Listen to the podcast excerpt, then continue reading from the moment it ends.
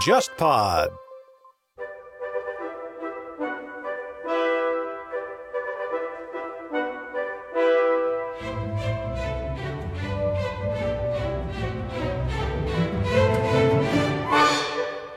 各位忽左忽右的听众朋友，大家好，我是郑世亮。诚如我之前在咱们的一期《谍海译文》节目当中所说，接下来我们会做一个读书节目。那么今天呢，就是我们这个节目的第一次尝试。我们这个时代并不缺乏四平八稳、面面俱到的平庸之见，但是呢，我们这个节目想要更加突出的是从个人视角，各种我们觉得比较有个性的。甚至不乏张扬的偏激的态度来解读一些大家所喜欢的，或者说其实不太了解但是很有意思的作品。那么今天这一期节目呢，我非常高兴也非常荣幸的请到我在复旦的学长，也是我的好朋友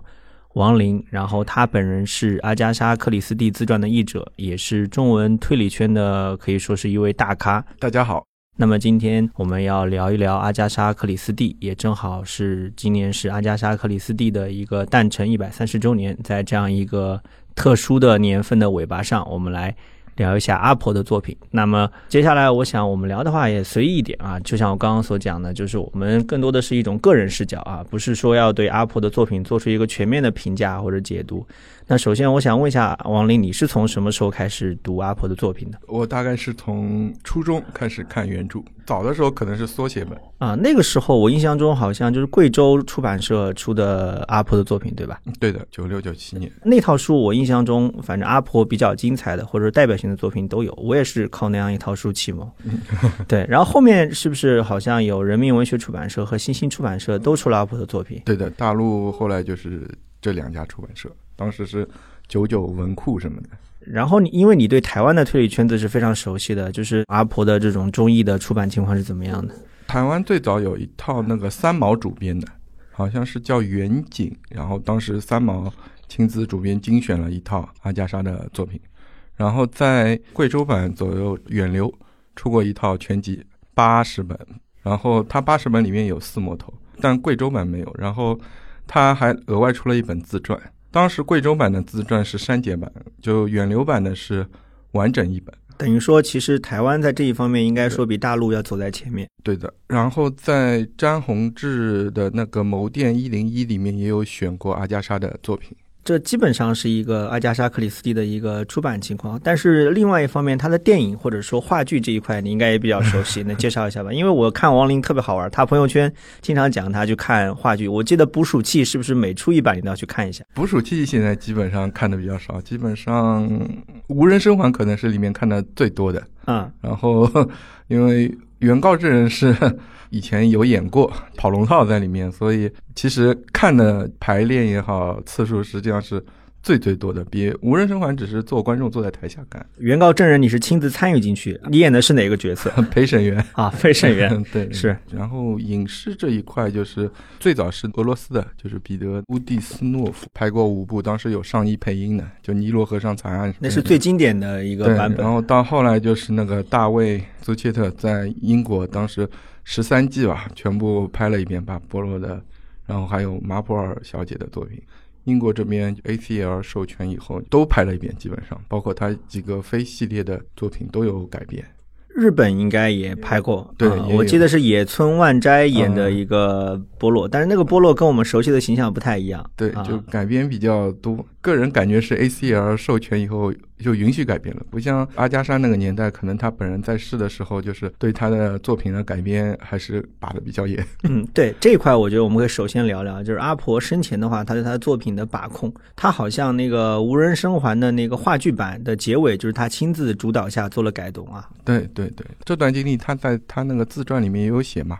讲他最早的时候就是去看过别人改的那个不在场证明，就是罗杰一案。后来他决定自己去改，写了一篇那个《黑咖啡》。《黑咖啡》里面有一个主角波洛的和黑斯汀斯，然后后来发现反响不太好，观众都盯着看主角侦探了，然后剧情什么忽略了。后来他决定后面他所有的就是有波洛参与的小说的作品，然后改成舞台剧版本，全部把主角侦探给拿掉了。还有包括结局，他也会去改掉，像《无人生还》结局，小说结局跟舞台剧版本的结局是两个结局嘛？对，专门有大概几百个字的篇幅在自传里面，专门讲为什么要改，然后说童谣有两个版本啊，要改成一个完满的结局啊，什么就是他个人的一些因素都放在这个舞台剧版的里面，所以就会完全不一样，就看舞台剧和看他的小说。对，作为一个专业的读者，或者说作为一个对阿婆的作品有深入研究的人，你觉得这两个版本比较，你比较喜欢哪一个？呃，刚开始看的时候，我是喜欢小说版，因为阿加莎纵观就是六十几部推理作品和非推理作品，评价最高的应该是《无人生还》。《无人生生。还》它就是开创了一个模式嘛，孤岛童谣谋杀，在当时那个年代就是一个史无前例的创新之举，影响了其他作者也好和读者。就当时据说听其他几位推理圈研究黄金时代推理小说的说。当时奎因本来也想了一个类似个暴风雪的一个点子孤岛模式的，结果阿加莎的作品先出来了，然后就撞梗了，可能就放弃了。但是随着年岁增长，看这个小说看得多，就忽然感觉舞台剧版本反而更好看，就慢慢理解阿加莎为什么要在舞台剧版本里面搞了一个大团圆结局，可能跟舞台的表现力啊、呈现角度就可能有关系。就反而现在相对来说，我更喜欢舞台剧结局的版本更多一点。对，这是不是跟你现在步入稳定的家庭生活，对吧？也有可能有了更多的这种世俗的生活，对。对对对 你过去是文艺青年，就比较喜欢小说那种结局啊。对对对对对啊，我看过一个统计啊，经常有人讲说中国的观众喜欢大团圆结局，其实国外的观众喜欢 happy ending 的也是占到绝对多数啊，不不不喜欢在舞台上给自己添堵啊，荧幕上给自己添堵。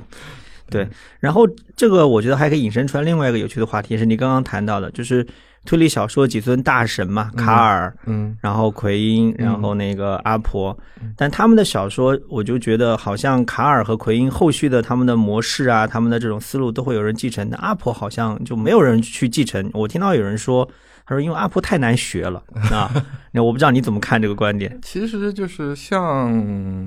卡尔，因为他是密室之王，所以更多是诡计之上的这种。对就所以后来的作家可能模仿的比较容易。然后奎因的话，就是奎因流的缜密的逻辑推理这一块会出现，也有很多后辈的作家来那个。阿加莎的话其实也有，但是能达到他那种成就，首先她是三巨头里面唯一一个女性。然后就是文笔方面的女性的色彩可能更多一点。一般性现在写推理作家很多都是男性作家，可能就难以企及就是那种细腻的感觉，人性之间的描写。对，然后其实也有像中国以前好像是有个推理作家叫鬼马星，当时也有人说是什么中国的阿加莎克里斯蒂，或者还有日本有个人木月子，就猫之道。对对，也是说日本的阿加莎克里斯蒂，但是就是能够真正达到他这样高度的，我觉得确实不太有可能。我读下来，我印象中比较深的几点啊，我觉得也可以跟我们读者交流一下。一个就是说他文笔很优雅，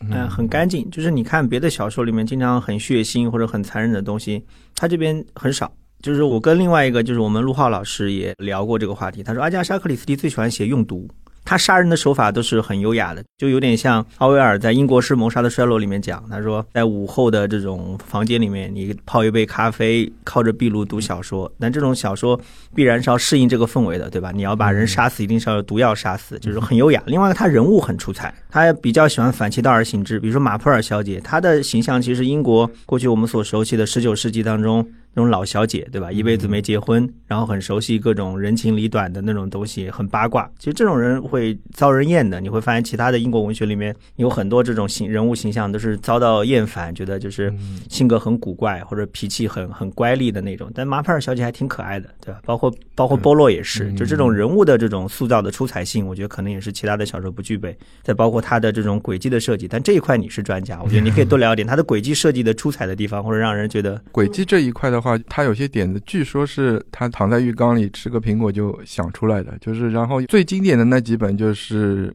比较结局有点意外性，就是因为当时早期我们看推理小说的时候，黄金年代就是希望凶手比较意外，结局意外，然后大家的看推理小说就是像智力游戏一样，猜测登场的人物里面哪个最可疑。然后他的作品里面就是你看上去所有人都可能有犯案可能，但是你猜不中凶手。就当时会评论说，只有看到最后一页才能知道真正的凶手是谁。然后他的一些设计就像无人生还，就是暴风雪那个孤岛模式。同样杀人，这个当时就是跨时代的意义的一个轨迹，然后还有就是那个罗杰一案的那个 轨迹，对，有被吐槽，也有捧为神的，就是罗杰一案的这个轨迹，对吧？罗杰一案，我觉得如果在推理史上排名，他应该也是排得好的吧？嗯，对对对，排得上，就是他是等于这个轨迹的代表作了，就因为这个轨迹不可说嘛，所以就是是只要提到这本书就知道是哪个轨迹，就已经是。对，达到这个程度，然后包括我们后面看东野圭吾的《恶意》啊，其实就是抄这个轨迹，但抄的其实我觉得抄的还不错的啊。对，各位读者朋友，你们如果感兴趣，可以去看一下，可以比较看一下。但这两本书就是一定要同时看，你先看了其中任何一本，另外一本你会迅速被猜到结局是什么。所以就是这是一本，然后剩下来的他比较著名的几本就是《东方快车谋杀案》《尼罗河上谈》，因为结合了他自己的一些旅游经历，他因为本人就是一个生活很丰富多彩的，在那个战争年代，二战、一战都经历过，然后周游了世界，然后这些经历在其他。人的作品里看不到，然后他又把这种密闭空间，就是运用交通工具的这种犯罪，可能也是独树一帜，结合了当地的风土人情，有点像后来日本的那些旅行推理一样，就是你看了小说，觉得好像我去过了尼罗河，我坐过东方快车，就是这种感觉。所以就是他这种。除了就是设计了几个非常著名的这些轨迹，还有一本是《阳光下罪恶》，就是不在场证明。对，因为挑战了很多本格推理里面很经典的套路模式。我们刚刚讲到的上一场的那个经典译制片里面有一部就是《阳光下的罪恶》，当时也是一些非常经典的一些上一的老演员毕克他们参与的配音。嗯，所以真的是他的八十几本作品，虽然不是本本都好看，但是最出名的那几本，确实在推理小说史上占有绝对的里程碑的意义。然后你刚刚聊到说他的人生经历对他的小说有很大的影响，因为里面有体现，这个你可以聊聊吗？包括他去叙利亚，他的婚姻这方面的状况。他因为小时候是生活在一个比较贵族化的家庭，但是后来就是家道有点中落，就然后他也早年是去巴黎有学习，因为是个小姑娘嘛，就学习这种文艺啊、芭蕾啊、什么舞蹈什么都学过，然后到后来是因为他。姐姐的关系，然后开始从事创作推理小说，然后又得到了邻居当时一个蛮有名的推理作家，然后指点，然后开始从事写推理小说。然后刚开始写那个斯泰尔斯庄园的时候，就是没有大卖，出版社的稿费也没有，投稿没人赏识。等到后来有赏识了，好不容易出版了以后，稿费当时很低，然后就。出版了以后，突然名声鹊起了，然后才是，而且因为他当时写第一本就是斯塔尔斯的时候，一九二零，其实今年也是一个纪念日嘛，一九二零年出版的。对，写这本书的时候，他就是已经塑造了这个波洛侦探，然后当时是因为一战的时候，他有看到比利时外国人的平民里面，就是从这些人的形象中找出来的。然后他因为在一战的时候又做过战地护理员什么，所以对用毒这一块也比较熟悉，所以就把毒杀的轨迹放到了小说里面。对，所以他这种丰富的经历就是可能别人没有经历过，所以刚开始写进去以后，作品卖了以后，然后开始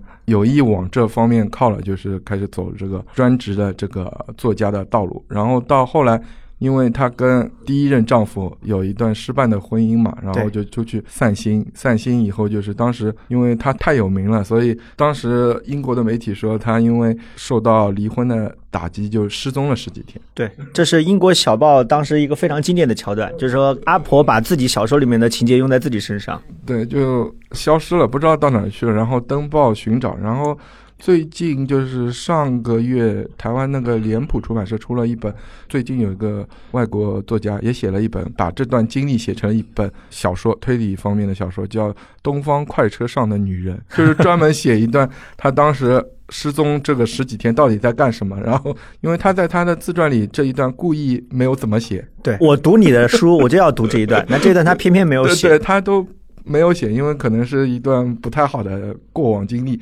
然后就是后人很多遐想的空间，到底这位 著名的作家到哪里去了，经历过什么？等到这段经历以后，他就后来就开始周游世界，然后认识了第二任丈夫，就是考古学家，比他年纪小，他也算是姐弟恋，等于是。对他这块，我记得有一句非常有名的话，他说：“女人结婚一定要嫁给考古学家，因为考古学家喜欢老的。对，然后就是跟着考古学家周游世界，就是环环游地球，去了卡塔尔啊，什么就是这些世界各国了，通过各种乘船啊、坐火车啊什么。唯一可惜的，好像就是他没有到过中国，所以这点是蛮可惜的。然后去了北非、叙利亚什么，等于是边旅游边写作，这个人生确实。很丰富多彩，因为我们现在自己 要周游世界，这个开销就承担不起，不像他那个年代，所以确实他这个比较有一点特殊性，我觉得就是跟他的人生这个传奇经历是分不开的。然后他自己们又喜欢对文艺演出这一块比较有兴趣，所以才会在作品大卖以后开始投身于写剧本，不像卡尔奎因这些推理作家。就可能只是在推理小说这一块达到了一个后辈难以达到的高度。他本人还亲自写剧本，到后面就是写诗歌选、写爱情小说，换了个笔名，然后写了六本爱情小说。所以可能就是为什么没有看过推理小说都知道阿加莎·克里斯蒂，因为他不光在推理圈太有名了，就是其他圈都很有名，所以他的作品才会在那个什么统计会说是仅次于。呃，圣经和莎士比亚全集就销量太厉害了，就是全世界据说每三个人好像就知道他或者读过他的作品。对，今年疫情期间嘛，因为经济学家梁晓明也是我的作者，我跟梁老师最近打个电话，他很好玩，他说一月份的时候去加勒比海周边地区旅行，然后赶上新冠疫情就被困在那儿。然后到八月份才回国，长达半年的时间他在干嘛呢？因为梁老师很有趣，他是不上网，然后手机用的就是最简单的手机，他不用智能手机。然后最近刚刚才学会用微信，然后也不读电子书。但这段时间因为他手头无书可读，困在国外嘛，他读了大量的这种网上的电子小说，都是推理啊、悬疑啊、惊悚。后来我问他，我说梁老师，你读了那么多书，觉得最好看的是什么？他想了一下，他说，我觉得最好看的还是阿加莎·克里斯蒂的小说。啊，我也有同感。我疫情期间也反复的读小说，有新的小说、旧的小说、推理小说，但觉得还是阿婆的小说最耐看。包括他的那个电影啊、电视剧，包括新版的《东方快车谋杀案》，我看了一下，我觉得也还行。我不知道你怎么评价啊？很多人在骂，说没有老版经典。对，因为新版的改编比较多嘛，就之前也上映过，就最后搞了个像《十二门徒》那个《最后晚餐》一样的这个，就很多融入了导演主演的自己的想法在里面。相对于，因为当时英格丽·饱满那一版的太经典了，所以就感觉再去看一下这个翻拍，就是有点颠覆的感觉。就是英国人好像现在这个改编的情况就是比较大，包括那个波洛的形象，很多人也不满意，对对啊，觉得跟大卫·苏切特那个形象不是一回事儿。对对对，因为就可能我们以前固定的一个觉得经典就是这样的，但是一看好像变化太大了，就是可能难以接受。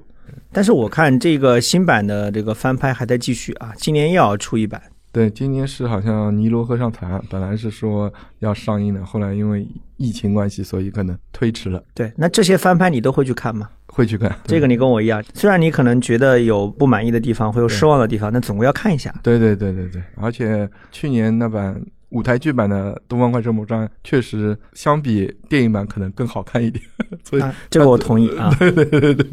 对，所以可能尤其是这些经典的作品，不管是翻版多少次舞台剧或者是影视化，肯定都要去看一下。就有些融入了主创自己的想法在里面。对《无人生还》，你最喜欢哪个版本？不管是话剧还是那个电视剧版，我之前看过 BBC，我觉得那一版我还蛮喜欢的，就是最新的那一版。我比较喜欢苏联那一版，毕竟也是小时候晚上电视机放过，好像是长春译制厂译的一个版本。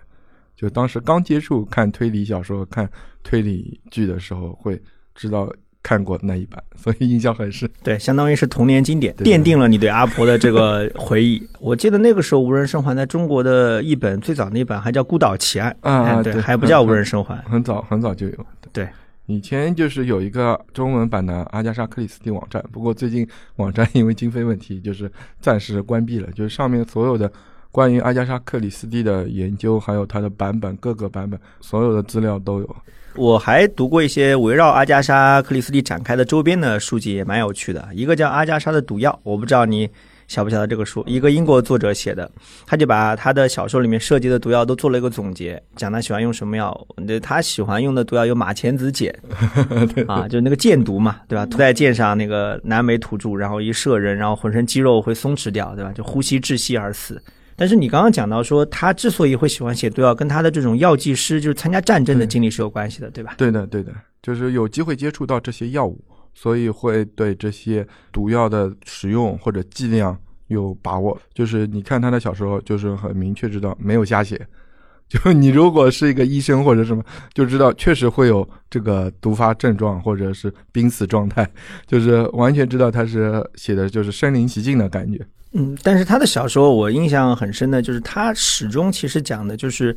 在庄园里面或者一个相对来说活动范围比较小的空间里面，一群上流社会的人的一些经历。我不知道这个是不是跟他的出身也有关系，因为他本身其实是个很腼腆的人。他在自传里面讲说，他从小最喜欢的事情就是安安静静的读书。对，就是他接触的当时就是一个中上流社会，所以才会在描写的作品很多都是一个大的庄园里面。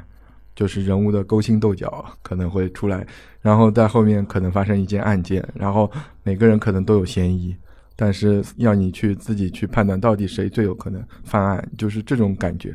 就是他可能在描写这种上流社会人物人性方面，确实独树一帜，比较细腻，文笔确实很好。对，所以英国女王也很喜欢他的小说，对吧？对对对，所以后来颁了勋章嘛，然后当时他的那个广播剧。三个瞎老鼠就变成了捕鼠器，就是当时送给女王的礼物嘛。对，捕鼠器是不是每年都会有新的一个版本出来？它是在英国伦敦西区那边那个圣马丁剧院会每天都上演。当然，疫情期间不知道有没有暂停，但是已经创了吉尼斯记录了，就是英国当地是每天都会演，不间断的，有很多演员阵容。每组卡斯就跟音乐剧一样，当时他连续上演六十周年左右的时候，是请了全世界各地的版本去英国演出，当时中文版也有去演，所以捕鼠剧确实等于是一项记录了。但是我个人不是觉得最好的一个剧目，你还是最喜欢无人生还？呃，无人生还是我觉得比较喜欢的，当然最喜欢肯定是原告证人 啊，原告证人，毕竟你有演出过。因为阿加莎这个比较奇怪，他就是他在他的小说可能很出名，但是他改了舞台剧以后，反而舞台剧给小说减分了，因为他把波洛拿掉以后，加了很多自己个人情感方面的东西，更多的家庭伦理哲理方面的东西，在他小说里面看的节奏很欢快，你一翻书一两个小时看完了，但是到舞台剧里面演个两三个小时，反而觉得很沉闷，里面主角没有以后，很多就是在看这些。家族成员在勾心斗角，变成伦理剧了。对，就往这种方面，所以他自己因为加了自己很多其他东西在里面，所以会你看了以后没有觉得看小说那么爽。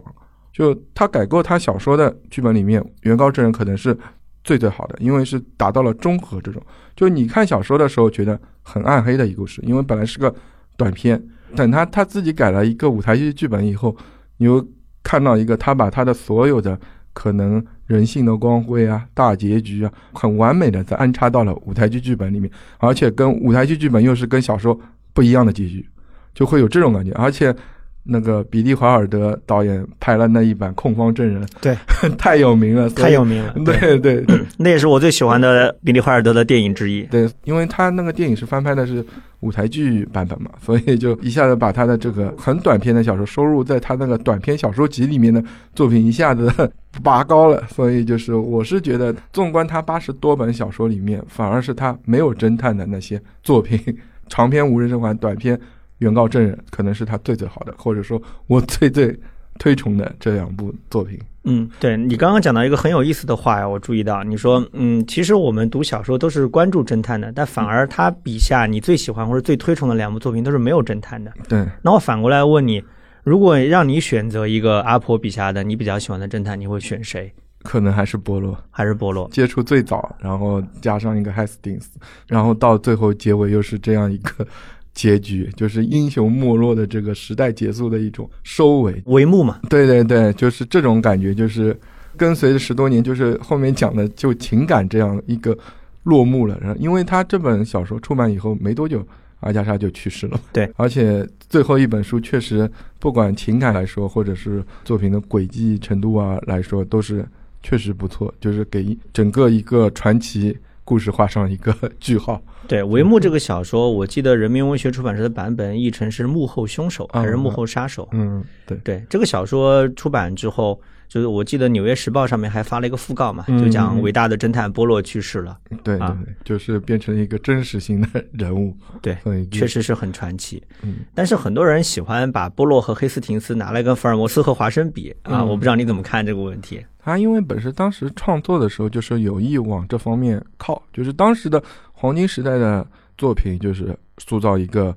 英明神武的侦探加一个助手，然后去破案。所以他有意当时因为柯南道尔比较有名，所以他当时创作第一部作品《斯塔尔斯》的时候，就是设置了这样两个人物往这方面靠。实际上你会看到波洛和福尔摩斯还是有区别的。波洛的身形状态就跟福尔摩斯不一样，就完全很可爱的这种矮矮胖胖的这种感觉，过分对那种细节或者有瑕疵，或者是有洁癖这种，对，就是可能福尔摩斯就是不一样，就是人物的形象是完全不一样的。我之前看到一个评论很好玩，他说阿加莎·克里斯蒂是故意让波洛跟福尔摩斯反着来，其实也是你刚刚提到的模式是一样的，嗯但是各个方面从性格到细节都是反着来。福尔摩斯其实是有点反社会人格的，但波洛在人情世故上就显得可爱很多，包括一个就是很阴郁，一个很温暖。嗯，一个是典型的英国的做派，另外一个是比利时的侦探，而且波洛会特别强调自己的比利时身份。嗯、对对，然后波洛本身对生活也很讲究，福尔摩斯对这块就小说里面也基本没有提福尔摩斯的生活细节怎么样啊，方方面面都是反着来的。对对对，所以可能只有反着来才会更出名，让人印象深刻。你如果一个模子出来的，就可能觉得侦探主角没有特色啊，千篇一律啊。那马普尔小姐你怎么看？英国乡村的一种典型的乡村妇女，这种对老小姐，可能就是絮絮叨叨啊，或者怎么样，确实也心思很缜密。作品里面可能最出名就是那本《谋杀启示》。对谋杀骑士。嗯，对，相对来说可能更喜欢波洛一点。其实马布尔小姐我印象很深的是，她其实是有那种安乐椅侦探的感觉，就是她的情报、她的信息，其实通过乡村里面的各种家长里短的流言蜚语搜集到的。她这种信息的搜集或者信息的分析，我不知道你怎么看这种模式，在以后的推理小说里面有什么得到发展和借鉴吗？因为当时就是说，他这个安乐椅侦探这种模式，就是不用去现场，不用亲自跑一趟，就是是跟人聊天，聊天，坐在那里，然后可以判断出事情的真相。可能就是因为乡村老女人这种感觉，就是每天就是喝喝下午茶，织织毛衣、织织绒线这种，可能从他们这种原型来，然后写出这样一个侦探形象。然后没想到从家长里短间得知了真相。他这种安乐椅侦探的形象，在其他同时代作家里面也有。那比如说呢？就比方说，可能多罗西·塞耶斯，嗯，三就是十四，塞耶斯可能作品里面有那个温西爵也有。当时因为它并不出众，相对于其他模式来说，它只是一个可能是固定的套路，就是所以我不是特别太过于喜欢这种，还是比较喜欢临场感这种。对，前面也聊到，就是关于阿婆有很多周边的作品，或者有一些研究出来。然后我这边拿到一个很有意思的一个书，就是阿加莎·克里斯蒂阅读攻略啊啊，它里面对阿婆的作品做了一个评分，就有点像豆瓣，就打五星、打四星。然后我看了一下，里面的短篇集打五星的是《神秘的奎因先生》，然后《死亡之犬》，然后《马普尔小姐》里面打五星的有《加勒比海之谜》啊，有《破镜谋杀案》，有《黑麦奇案》，嗯，然后有一个我很喜欢的《藏书室女尸之谜》，反而只打了四星，我也不知道它是怎么回事。这本书是日本的一个阿加莎·克里斯蒂粉丝套那个，他因为它上面的选用的阿加莎·克里斯小说的篇目是按日本的出版的顺序，然后从一写到一百。金星这一版出的阅读攻略把这本书翻译过来以后，就是它的出版顺序是按照日本的版本，所以你会看到这套攻略里面呢提到的作品比星星出的还要多。嗯，对对，而且他有收入剧本的评分，就是这是一个阿加莎·克里斯蒂狂热粉丝对于他读完阿加莎·克里斯蒂所有作品以后的打分。确实很厉害。我看了一下，我大概就读到百分之六七十吧，还有百分之三十左右我也没读过。我再跟大家稍微分享一下这书里面的一些有意思的东西。然后我们刚刚聊到的很多作品，《斯泰尔斯庄园奇案》这也是他的出道作，四星。然后《东方快车谋杀案》也只有四星。啊，然后《沉默的证人》是四星半，《尼诺河上的惨案》也是四星半。我看了一下波洛系列里面这个研究者打五星的有哪些啊？有《阳光下的罪恶》，当然是我们都知道出名的作品，还有《五只小猪》。《五只小猪》你怎么看？五只小猪是一个翻案的故事嘛？对就是比较可能重推理、逻辑分析，而且是一个一起冤案进行了多年以后的犯案，所以确实是他的作品里面，可能在他写五只小猪之前，可能这种作品比较少。对，就是旧案的翻案可能没有看到，而且这部作品里面对于往事，还有对于尤其是波洛这种人性化的这一面，就刻画比较细腻，。相当于是比较有原创性和这种开创性的。对对对对对。然后这个葬礼之后也打了五星 啊对，这个可能就比较个性化一点。啊，就是是粉丝的个人的口味在里面起到作用。对对对对对，他关于帷幕的评价，我就跟你是一样，就是打了五星，然后给予很高的评价，因为这是对波洛的一生的一个总结嘛，对对对，也是跟现实就是相当于穿插起来了。嗯，对，对，然后这里面有个特别好玩的，就是他给怪中一案就打了零星，相当于就是 就是别的星星是有颜色的，他这边只有一颗星星，然后这个星星里面颜色没有了啊。对，对相对来说，他的八十几本作品中要排个先后次序。当然，他最著名的确实就是那几本，可能非系列里面长夜、畸形屋就怪屋可能评分会高一点，就是这么一种感觉。是我看到长夜也是打了五星，然后那个他的戏剧里面控方证人打了五星啊，这一点我们刚刚已经聊到了，你也对控方证人评价很高，对啊，这种控方证人确实，他其他，你如果去看过他的其他剧本，确实既要体现他这种小说作品里的悬疑逻辑的论证的思维，又要体现他这些非推理小说里面那种情感因素，确实控方证人、原告证人就是确实是最高的。这个也推荐各位去看一下比利·怀尔德导演的那那一版电影，确实非常好看，极其经典。那可以往下再说说，因为那个阿加莎·克里斯蒂自传是你译的嘛？你当时这个译了多久？半年，当时译下来，印象最深刻的有哪些有意思的细节或者好玩的故事？他有些经历啊，确实比较很传奇色彩，就是我比较喜欢看那几段周游世界的。这也是我觉得他自传里面最好看的。他写叙利亚那段，我觉得特别有意思。对，尤其是三四十年代这种自己从来没有亲身经历过，只能看这些小说里面才能知道当时的风土人情怎么样，所以确实很有意思。对，包括你自己，我看现在也在做一些其他的推理小说的翻译。本人在呃推理圈子里面是以熟悉台湾的这种推理翻译出版著称的啊。他每次去台湾，好像都会有很多人托他去在当地搜集各种各样的推理小说，他自己还做这方面的翻译研究。你可以向我们的听众介绍一下吗？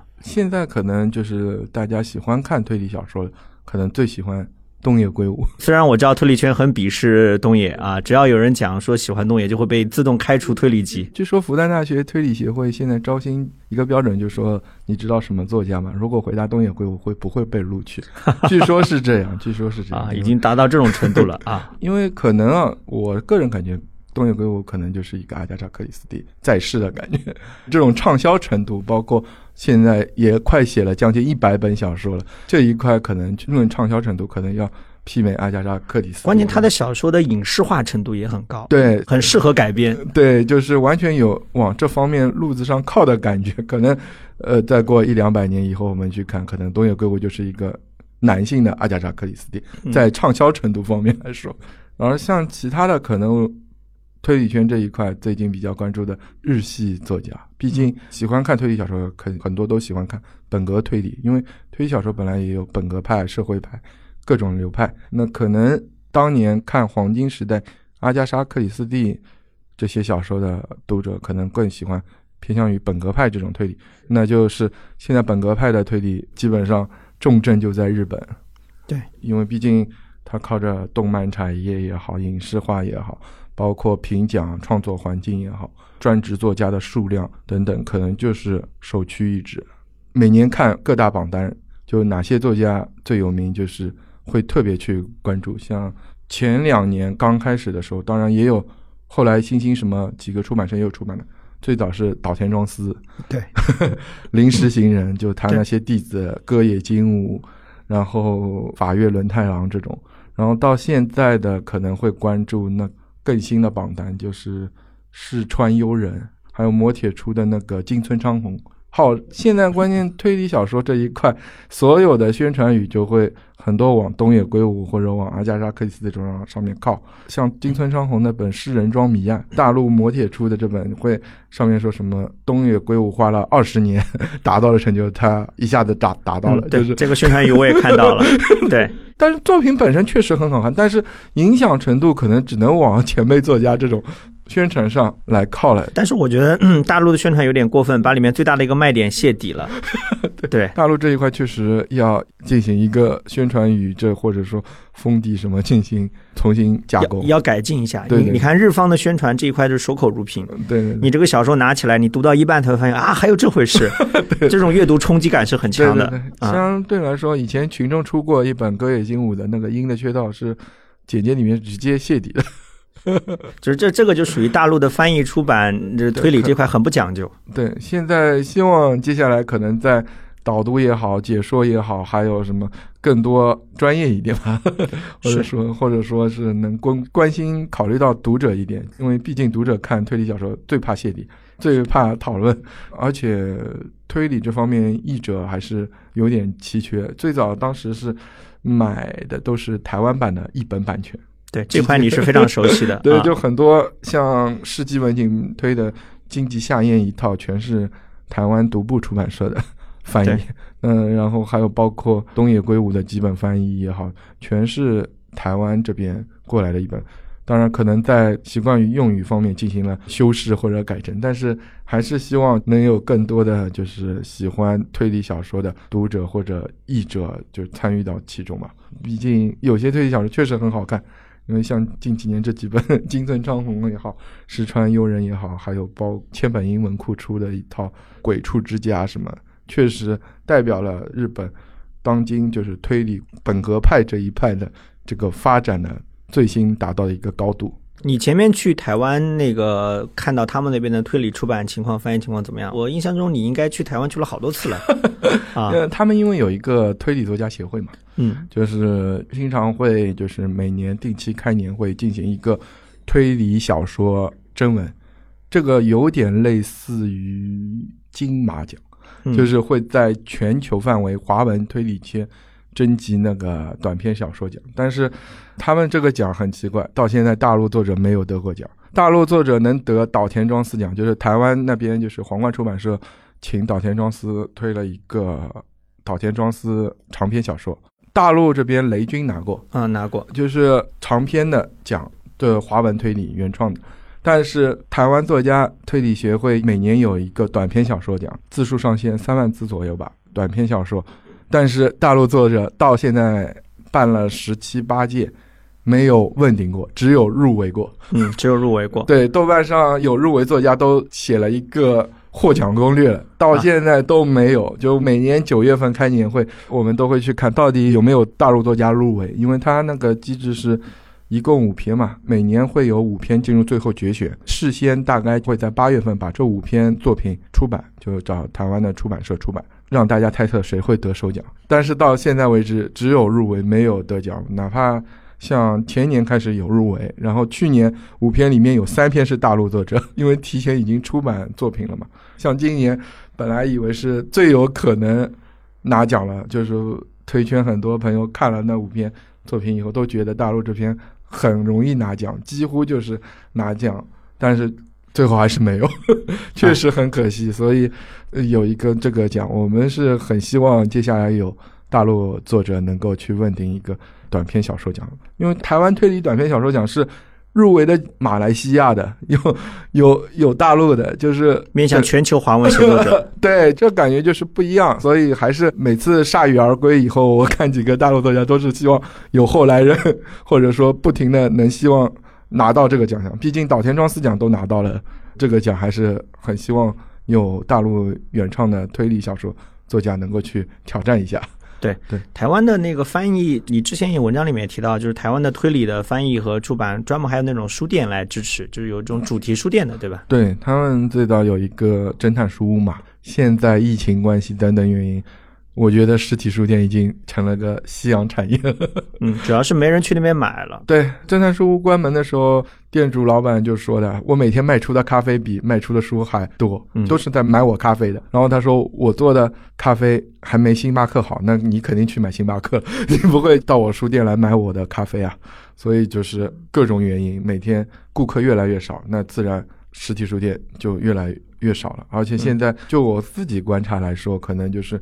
你开个实体的书店，尤其主题向类的这种侦探书屋啊也好啊什么，读者的话更倾向于互动性的活动，嗯嗯就是线下交流互动，包括作者的签售。而这种就是完全就是要靠资源啊，光靠卖书确实没办法，因为网店太厉害了。就是这次双十一，我看全台所有的实体的二手独立书店也好，二手书店也好，就发起了一个十一月十一号当天关门啊，抵制 网络销售。嗯，而且关键是赶上新冠肺炎之后呢，他们的线下的活动也没法做了。对的，对的，对。所以就是读者意愿也不是很强。对包括他们应该也会请一些日本的推理作家到他们书店去参加线下活动，对对，这个方面可能比我们这边要方便一点。对，以前我们也有，像以一到上海书城也好，都有，但是可能台湾这边确实可能跟日本这方面关系也好，或者就是他们找的日本作家来台湾做讲座或者是做签售，比大陆这边多，而且推理小说这一块，大陆这边还是起步没有台湾早，所以就是可能我们更多的只是会请岛田庄司、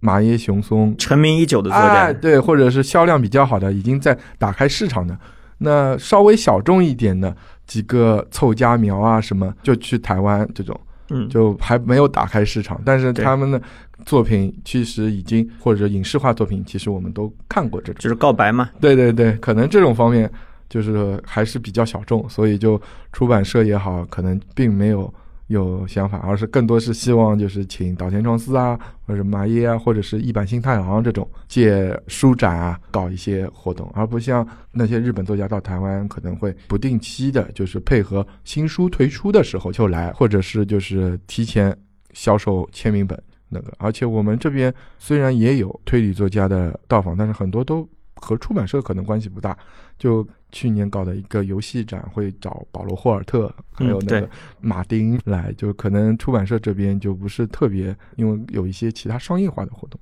然后我前面其实一直还想问你一个很有意思的话题，就是现在推理圈子的情况，就是比如说他们的民间的翻译或者出版，比如嗯因为很多东西可能出版社它不接，嗯，但又存在一定的需求，对我不知道这个推理圈子是怎么样做这方面的交流的 啊。这一块的怎么说呢？就是说，毕竟现在出版社有很多难处嘛，买书号或者审查等等这方面因素，可能就是会一些我们推理小说读者死忠粉丝会觉得。特别好的一些作品，你会先在豆瓣上看到名番。有些作家肯定是没法出版的，像早坂丽，虽然现在星星也出了两本，但是对据说已经上岸了。是 他的真正硬核的东西是没法出对的。对对对，所以只能看名番嘛。那么，所以有一些推圈可能会特别定制一下，就是名番，让大家看一下名番。有一些可能也是为了翻译练练手啊这种，所以会让大家看一些确实非常不错的。每年看榜单，至少前十名里面有三四本确实很出色、很精彩的作品，会让我们先看到。就相当于这些都是小众圈子的一个内部的交流。对，类似于同人志也好，或者是高校推理协会出的一些社刊也好，就是这种类型，可能是某些短篇发表在日本的文艺春秋，或者是这种读物上的短篇集，出版社不可能就是特意出的一个作品，不会像东野圭吾，因为现在热卖，他什么书只要有一本我就出版。对那有些作家没他达到他那么高度，确实很好看。那他有一两篇发表在这种小杂志上呢，那只能靠高校推理协会这种刊物进行引介，让大家看到了解这个作家的生平。因为我们最多可能看到这个作家一些代表作，但是不可能看到他全部的作品进行中文化。是，那再回到我们的这个阿婆的作品上面来，如果你作为一个资深的阿婆粉和他的一个自传的译者，让你推荐几部他的作品，你愿意推荐什么？波洛系列的话，就是那几本代表作，《斯塔尔斯》，嗯，然后《东方快车》，嗯，尼罗河，再到最后帷幕，帷幕中间包括五只小猪、啊阳光下什么 A B C 谋杀案这个，对。然后马普尔的话就是谋杀骑士，谋杀骑士，呃，然后那个藏书屋女士。对，藏书屋女士，就一两本，因为马普尔相对来说我是看的比较少的，嗯。然后汤米那个我是觉得比较还可以的，就是那个暗藏杀机，就是刚开始的第一个案子，可能贵州版和新兴版的那个翻译会有一个译名上的不一样。嗯然后非系列的就是无人生还，还有那本死亡之泉。嗯，死亡之泉里面就是有原告证人。然后爱情小说的话，还是都推荐。嗯，六本爱情小说是那个上海文艺出版社出的，他用了另外一个笔名玛丽那个笔名出的。对他这个跟那个 J.K. 罗琳一样啊，哈利波特全球大火，改了个笔名，写了《对偶发空缺》。对，好，那非常感谢王林今天给我们的精彩分享，信息量很大。那也请大家敬请期待，因为以后我们还会有一些关于推理的节目，陆陆续续的会制作和播出啊。就是王林可以跟我们聊的有很多，呃，甚至可以找他专门聊一次他对台版这个推理的一些包，不管是原创的还是引进翻译的一些情况，他都是可以说是了如指掌。那也非常感谢王林今天来参与咱们的节目，也非常感谢各位的收听，我们下期节目再见。谢谢。